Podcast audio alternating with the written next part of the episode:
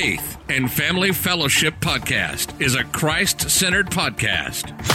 Established in 2019 and hosted weekly by Pastor Chris Busher addressing a host of topics such as the Great Commission, Christian discipleship, and often featuring interviews with special guests who are experts in their field. The views and events expressed on this podcast and all related materials belong solely to their author and not necessarily to the author's employer, organization, committee, or other group or individual. While all attempts are made to present accurate information, some information may become outdated over time. Faith and Family Fellowship podcast makes every attempt to timely update any and all such information Without further delay, here's another powerful episode of Faith and Family Fellowship Podcast.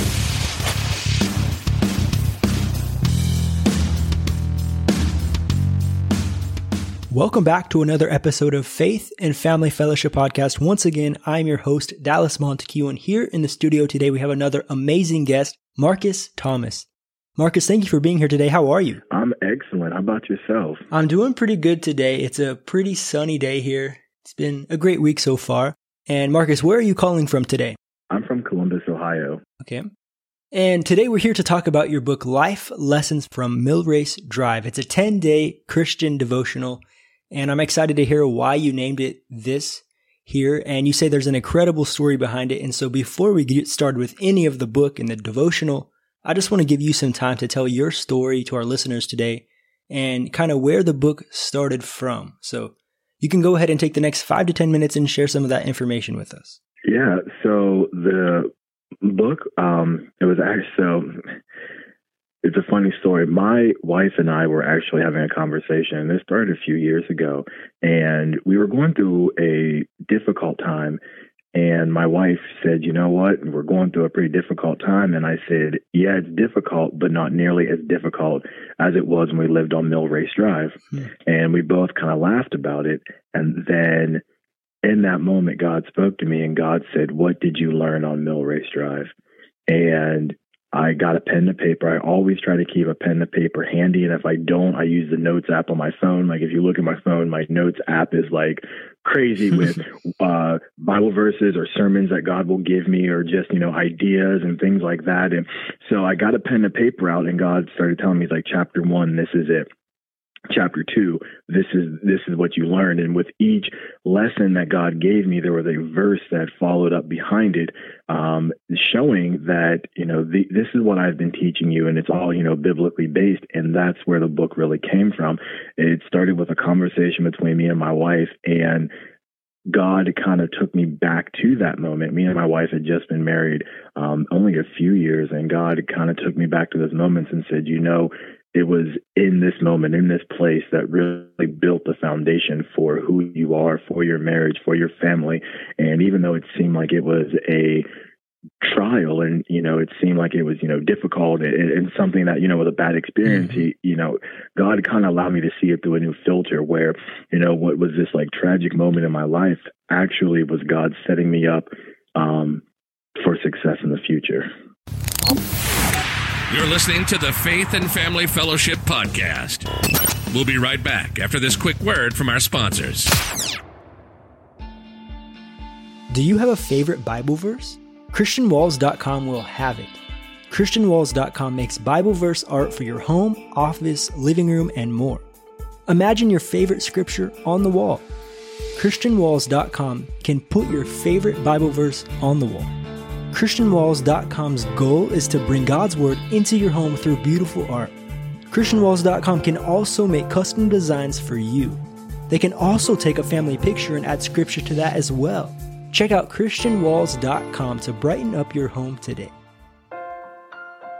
Kwaku Menza's new book, God Cares, But Do We? is a critical narration of the lack of morals and values of today's world.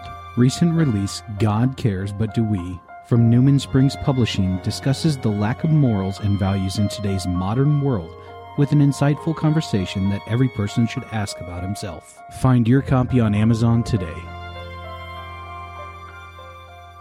And if you don't mind giving just a little bit of that, maybe it's personal, but what were some of those difficulties you and your wife were going through on Millrace Drive? So, um, no, that's that's a great question. I talk about that in the book, but um, it was a lot of crazy things. So we bought that. We were we were going to buy this house, but I didn't have the credit score at the time to purchase it. So what we decided to do and what the owners allowed us to do was we did a lease to own option. So we made payments on it every single month. And then at the end, I think it was like a year and a half, two years, whatever we had paid on it um, would go towards the purchase of the home. And so that was kind of the plan for that. And so um, that right there was um, kind of a struggle because then what happened was financially it became a struggle. Um, we had just had our second daughter, and she was one of the issues that we had was she was extremely colicky. Um, we couldn't get her to go to sleep. My wife was nursing her and couldn't keep up her milk supply. We tried a lot of different formulas, and she couldn't keep anything down. She had acid reflux. Everything, every formula, she threw up, and that was a that was one difficulty. And then after having her, my wife struggled really bad with postpartum depression, and so between the newborn baby, my wife with postpartum, going through financial difficulties. Um, it was just kind of a, a lot to go through at one time. And we were still fairly young. And I believe we were like 26, I think. Um, so we were still fairly young and we had only been married, like I said, I think maybe two or three years. So, you know, there was that while we were there too. Our house ended up getting broken into. And my wife came home one day and the front door had been kicked in and um, so she sat, she called the police, called her parents, and they had went in and ransacked our house. Um, we had it, it, we had a tornado touch down where we lived at. I kid you not. Um, and it took out. Thank God it wasn't worse than what it was. It actually just took out our fence.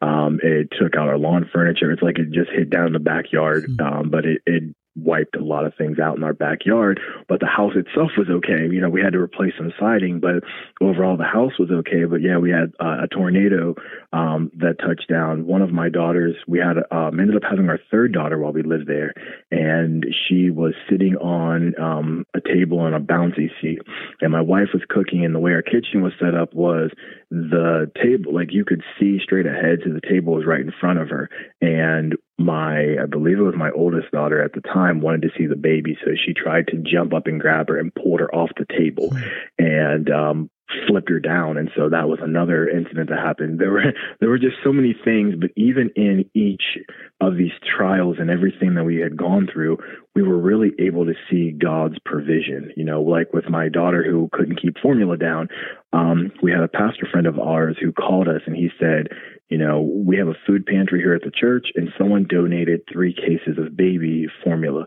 We don't have any newborns in our church, so I thought of you. And I told him, I said, we have, I said, we do have a newborn baby. I said, but we can't find a formula that she keeps down everything. She throws back up. I said, but I'll take them and we'll try it and see. And it was the only formula that she would keep down. Wow. And we had three cases of it and it lasted until she was able to move on to, to milk. Um, that was that was absolutely amazing. Um, you know, when our house got broken into, there's actually a chapter in the book. It's called "The Grinch Who Stole My Xbox," and it's about when our house got broken into. And so, what had happened previously to that was I was at work and me and my wife worked almost opposite ends of town and I was a store manager at a shoe store at the time. She went out to her car to start it and her car wouldn't start. And she's like, something's wrong with my SUV. I can't get it to start. And I'm like, all right, I'm leaving work. I'm going to come and um, I'll come get the car started, but then I have to go back to work because I have to close tonight. So I left work, drove across town, got her car started. She was late picking up the, our daughter's daycare, so my in-laws had to go pick her up so or pick up the kids.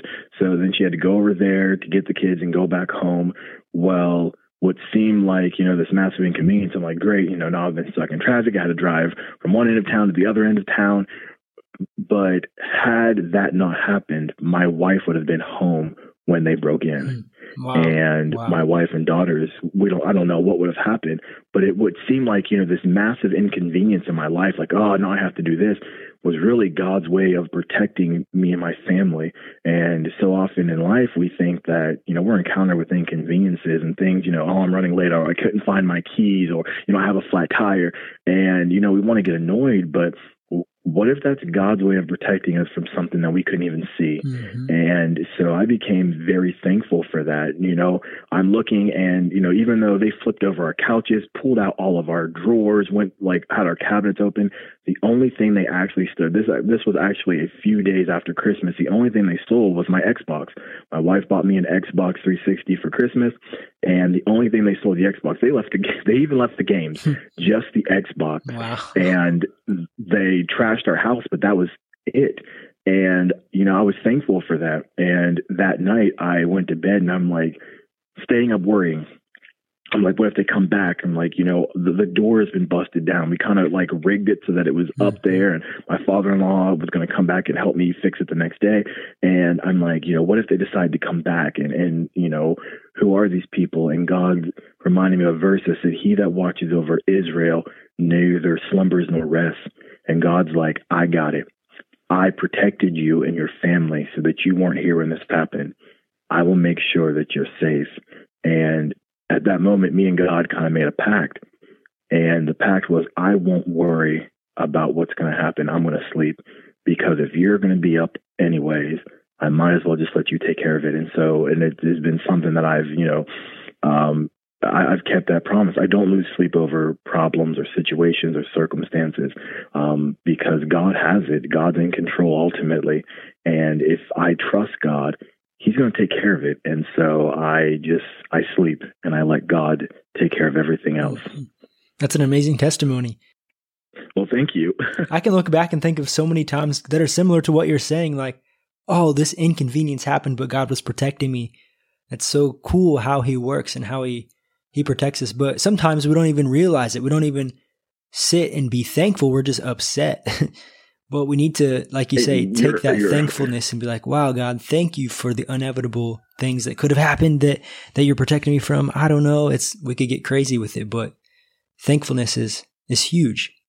You're 100% correct. It, it is. We, we often take for granted how God is protecting us and we don't even know. There have been, I, I, sometimes I sit and when I'm, and, you know, when I'm in church and I'm worshiping and I just think, you know, um, God, you sent an angel to stop a car from hitting me and I didn't even know it. You know, how many things have mm-hmm. you done that I was blissfully unaware of, but you kept me safe? And I said, for all those times that I'm unaware of, I just want to say thank you. That's huge. It's huge. I see a few other chapter titles here. One of them says, A Tale of Two Fathers, a lesson on forgiveness. The, the devil is a liar, and so is the electric company. Yeah, so A Tale of Two Fathers was probably the most emotional one to write. And the reason for that was because I had to confront um, my own demons and I had to confront, you know, I, I, I told myself, you know, when, when, you know, when tragedy happens or bad things happen, or especially when people cause, you know, tragedy or harm to you, um, Bible says to forgive them. And so I had really thought I had forgiven the people that had caused me the most harm, and it turned out it was my fathers. So uh, my biological father and then my stepfather. So when I was four years old, one of my first memories that I can remember is my father, but the memories aren't good. Um, I remember him and my mom arguing and fighting. I remember my father, you know, pinning my mom to the bed. And then I also remember him yelling at my mom arguing back and forth, and he you know, says he's leaving. And I remember grabbing his leg and crying and telling him not to leave. Don't leave me. Don't leave me. Please stay. Don't leave. And he left. And, you know, my dad, I don't want to say he was permanently gone because he wasn't. I would still see my father. Um, he had, you know, he could see us on the weekends. But what my dad would do is he would always say, you know, hey, I'm coming to visit you and he would never show up. I would have my bags packed. I'd sit on the front porch, and there I am waiting all day. And my mom's like, "Why don't you come inside?" Or maybe he's not coming. Um, or I'd sit by the window. My mom's like, "You know, I don't think he's coming." I'm like, "No, he said he was coming. He said he was coming." And I would just wait all day, and he would never show up. Um, I don't think my dad ever watched me play basketball or soccer. Um, and you know, we had a very rocky relationship, and what happened while living on Millrace Drive, um, I had, like I said, I had two of my daughters, and I remember pulling in the driveway one day, and I didn't get out of the car, I just sat in the car. And I, one of my favorite things is to walk in the house when I get home from work because my daughter would just run and grab me and I loved it. And I thought about that and I thought about how, you know, when I had to go away for work, for business, how I just missed them. I missed them so much and I hated being away from them. And I had to, you know, call my wife and let me talk to them or try to FaceTime them. And I hated being away from them. And as I'm sitting in my car, I'm thinking, I love my daughters so much. I hate, you know, being away from them. How in the world could my dad have just left me like that? How in the world could you say you were coming to get me and never show up? How could you do that? Like, I can't do, I couldn't do that to my kids. How could you just so, how could you just walk away like that?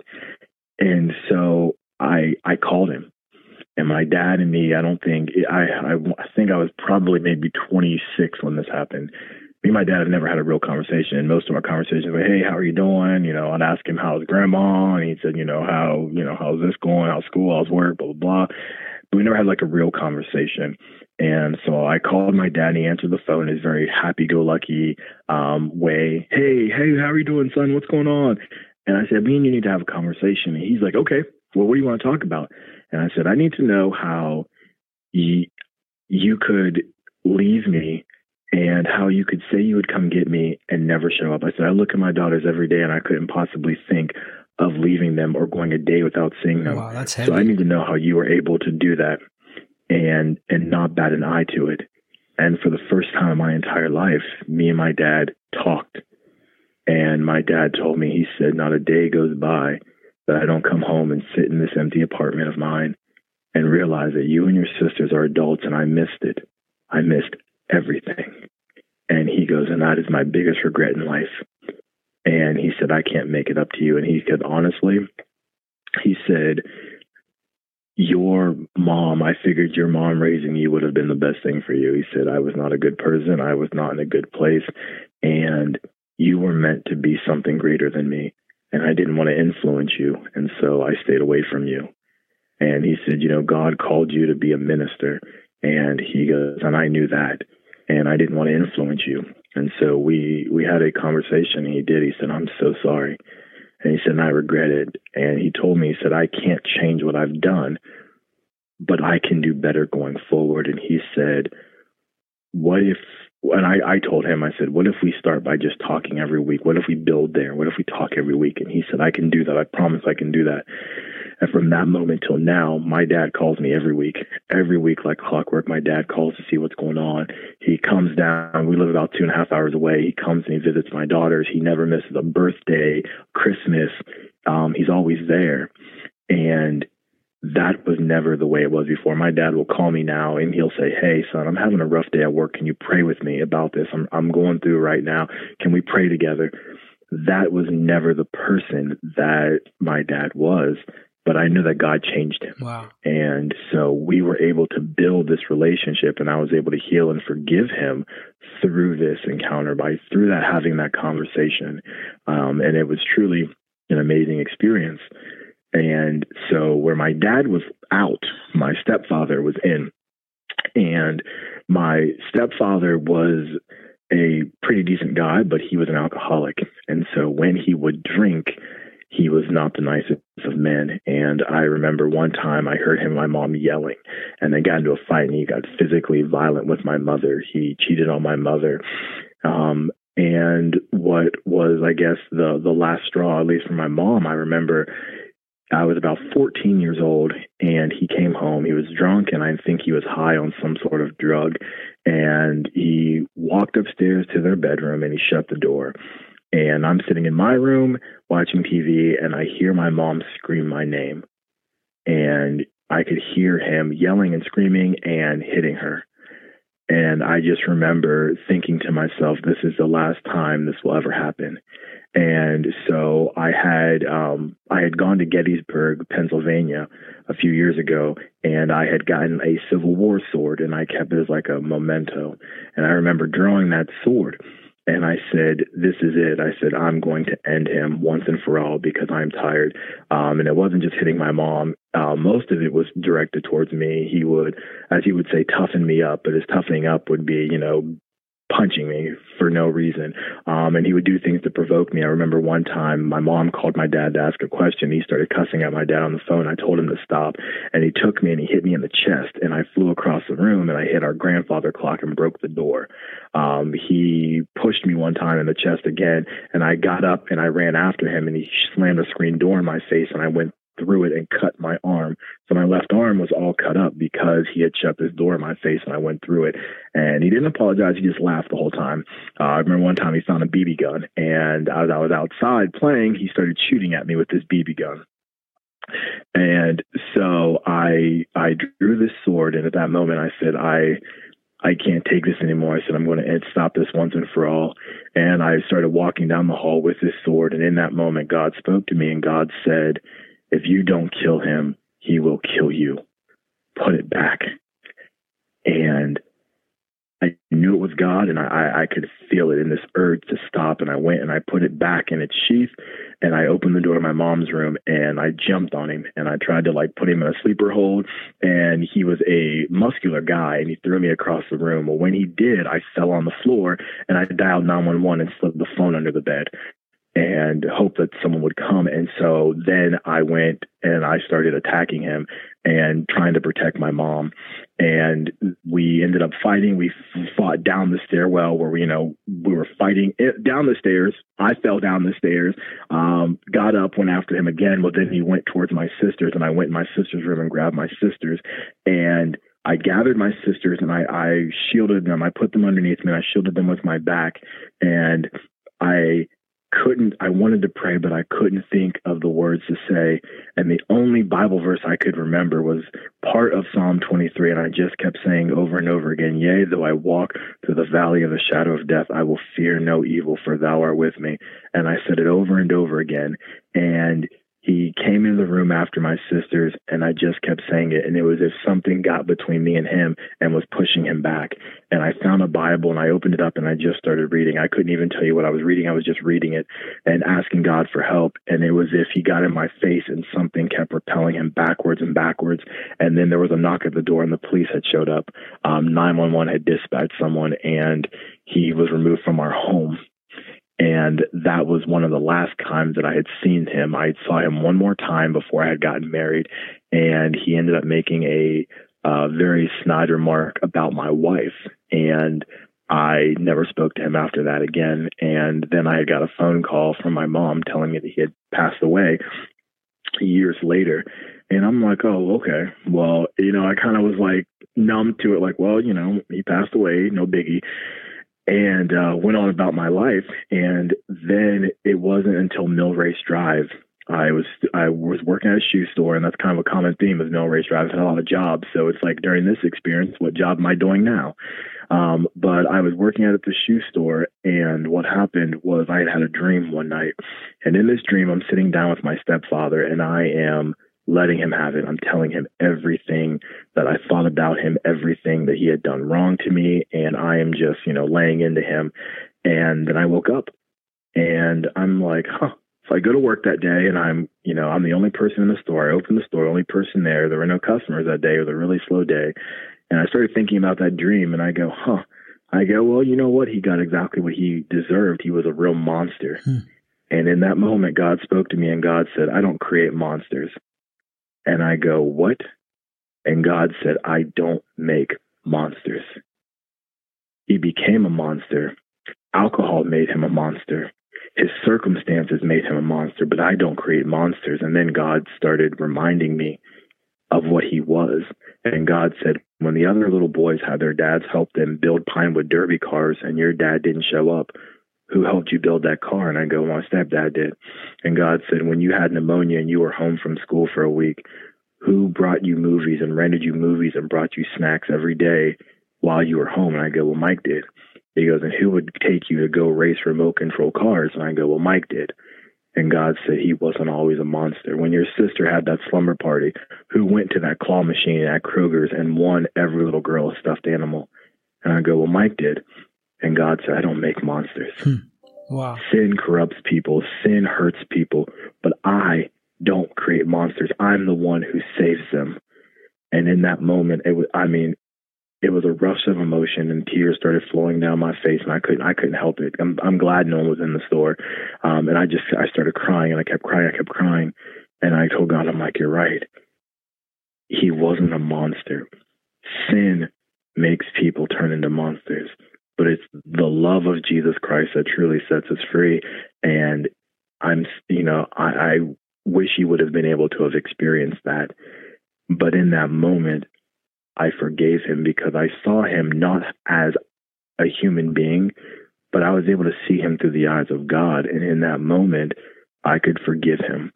And it had set me free. It was as if all these weights and all these chains had fallen off of me, and I was being, I was set free. And so in this chapter, it talks about reconciling my relationship with my fathers. One was dead and the other was still alive, and how God was able to free me from that. And uh, then, you know, the devil is a liar, and so the electric company. Mm-hmm. Part of uh, my struggle there was financial, and I remember one day the electric company called and they said, you know, we're shutting off the electric today. And I'm like, you know, I if you can just give me till tomorrow, I'll have the money tomorrow. And they're like, we can't, you know, we have to do this. And I'm like, I have, um, I have a newborn baby. I, I don't, I don't know what to do. I said, can you please just give me one more day and they said we can't give you a day we're coming out this afternoon and we're shutting off your electricity and so i went and to my room and i shut the door and i got on my knees and i just prayed and i said god i don't know what to do i don't have the money to do this and i and i one of the things that i learned to do when i prayed was to remind god of his promises mm-hmm. and i told god you promised in your word that you would supply all of my needs and I said, I need you to make a way. I need you to supply my need. I need you to provide. And that night we had we had church that evening and I told my wife, I said, can you call your parents and see if we could stay with them tonight until tomorrow and I can pay the electric bill. So she called my in-laws and they said we could come over, we could stay the night. So we had came home from church that evening and I expected our electricity to be shut off, but I remembered I needed to grab something for one of the babies. So I had to go inside the house and do that. And we pulled up into the driveway and I noticed that our doorbell light was on. Mm-hmm. And I go, well, that must be weird. It must not be connected to anything else. I said, there, the electricity is supposed to be turned off. And I'm like, well, let me just see. So I pressed our garage door opener and the garage opened. And I'm like, well, that's funny because the electricity is supposed to be off. So I went into the house and turned on the lights, and the lights came on. My wife's like, you said they were coming out to turn off. I said, they did. I said, I begged them, I pleaded, I cried, and they said, we're coming out today to turn the electricity off. I'm like, I don't know how it's on. Hmm. And God showed me in that moment, He said, I will provide. And it doesn't, you, you were, God's like, you expected me to provide financially but I don't need money to do what I do. Hmm. And he goes, I can keep your electricity on whether you have the money for it or not. And God showed me in that moment, He will provide every single time. It may not always look how we want it to look. It may not be the way we expect it to be, but He provides every single time. Hmm. Wow. Marcus, this is incredible. Just three little stories, little chapters, and it's so encouraging. Every single story you shared, it's like I can see it with my own eyes. It's amazing. Well, thank you. I Thank you. I, I, appreciate that. And when I did this, you know, it's there are ten chapters. The chapters really aren't very big.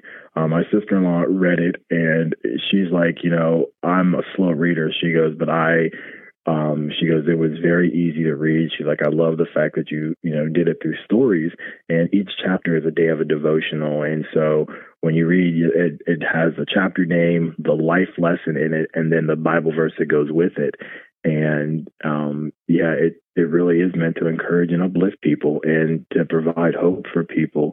And you know, one of the hardest things I think it is for people to do is to really share themselves and share their mistakes and share their failures and and things like that because we think that people are going to judge us for yeah. it. But really, the Bible says we are overcomers by the blood of the Lamb and the word of our testimony.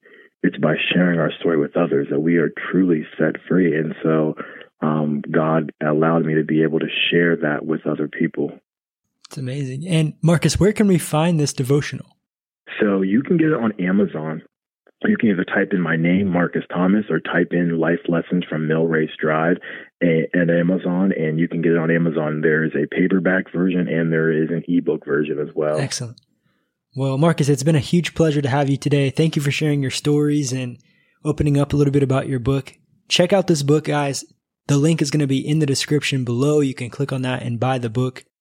Marcus, if I can have you in the podcast with a prayer today, I would really appreciate it. Absolutely. Dear gracious Heavenly Father, as we come before you, we just thank you and we praise you for the opportunity to be able to spread hope to other people um, and, and, people around the world. I thank you for this ministry and this mission and for what you are doing, Father God, to just get the gospel out there, Heavenly Father.